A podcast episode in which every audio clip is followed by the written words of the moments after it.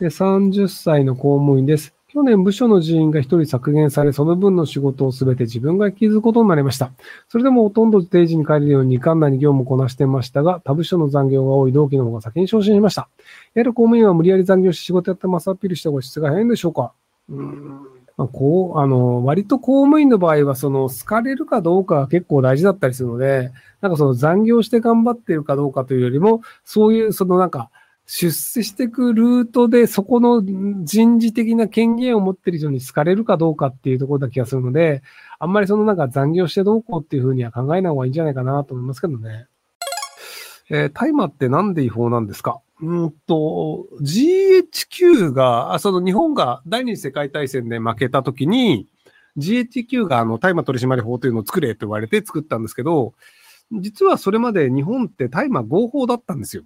なので、あの、第二次世界大戦の前とかは別に大麻吸ってもいいし、育ててもいいしっていうので、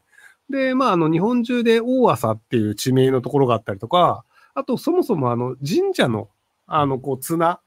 が、あれが朝で編まれてるんですよ。で、あの、まあ、その縄文時代とかって、その日本人って朝布を着てましたよね、みたいな社会の時間でやったと思うんですけど、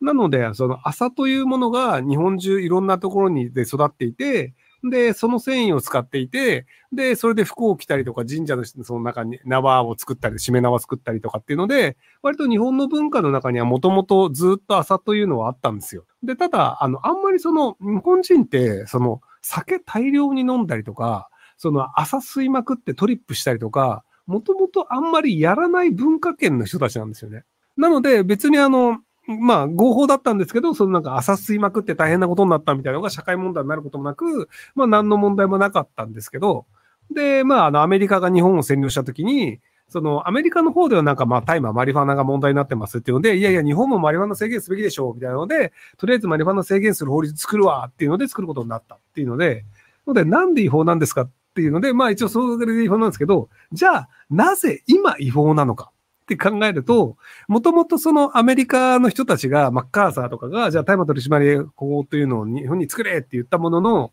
アメリカ今大麻ほぼ合法なんですよね。あの、一応その、各州で、まあ、例えばそのネバダ州とかカリフォルニア州とか、ワシントン州とかコロラド州とかっても合法ですっていうふうに言ってるんですけど、で、あの、一応ただ、アメリカの場合、連邦法というのがあって、連邦法においては違法という形になってたんですけど、2年前ぐらいかな、あの、バイデン大統領が連邦法で、そのアメリカ人を捕まえて刑務所に入れとくのは間違いでしたと。なので、釈放しますって言って、基本的にはもうマリファナを個人が利用する分には捕まらないという状況になってるんですよ、アメリカは。まあ、そただそれはあの、なんか裏で売買してる人とか捕まりますよとかってあるんで、まあ、ただもうほぼ裏で売、あの、大金使って売買してる人ってほぼいなくて、まあ、結局あの今オンラインでも買えるんですよ、マリファナを。アメリカの場合は。なので別になんか違法な手段で、なんかそのマフィアとかみたいな人にお金払わなくても、別に普通に合法に買えるし、別になんかいいなんだろうっていう状態になってるっていう謎な状態です。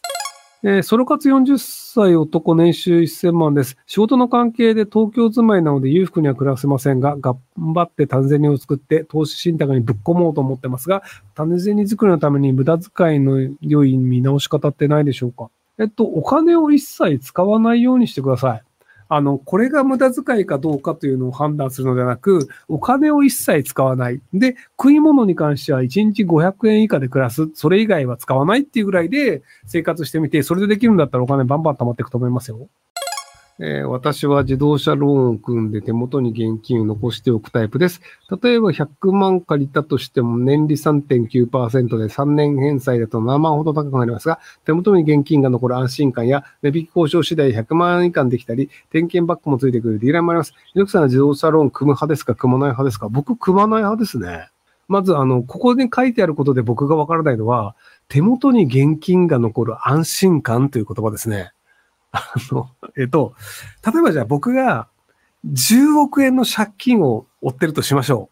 う。で、財布の中に10万円あった時に、あ、財布の中に10万円あるから安心ってならないでしょ借金10億円のが大変でしょっていうので、別にあの手元に現金がいくらあるかどうかとは関係なく、借金をなくした方がお金を返さなければいけないっていうリスクを負わなくて済むんですよ。で、その3.9万円その3.9%で3年返済っていうので、で、その3.9%分、いわゆるその、まあ、7万円ほど多く払うわけで、で、それだったら、現金でさっさと払って、その7万円を自分で使った方がいいと思うタイプです、僕は。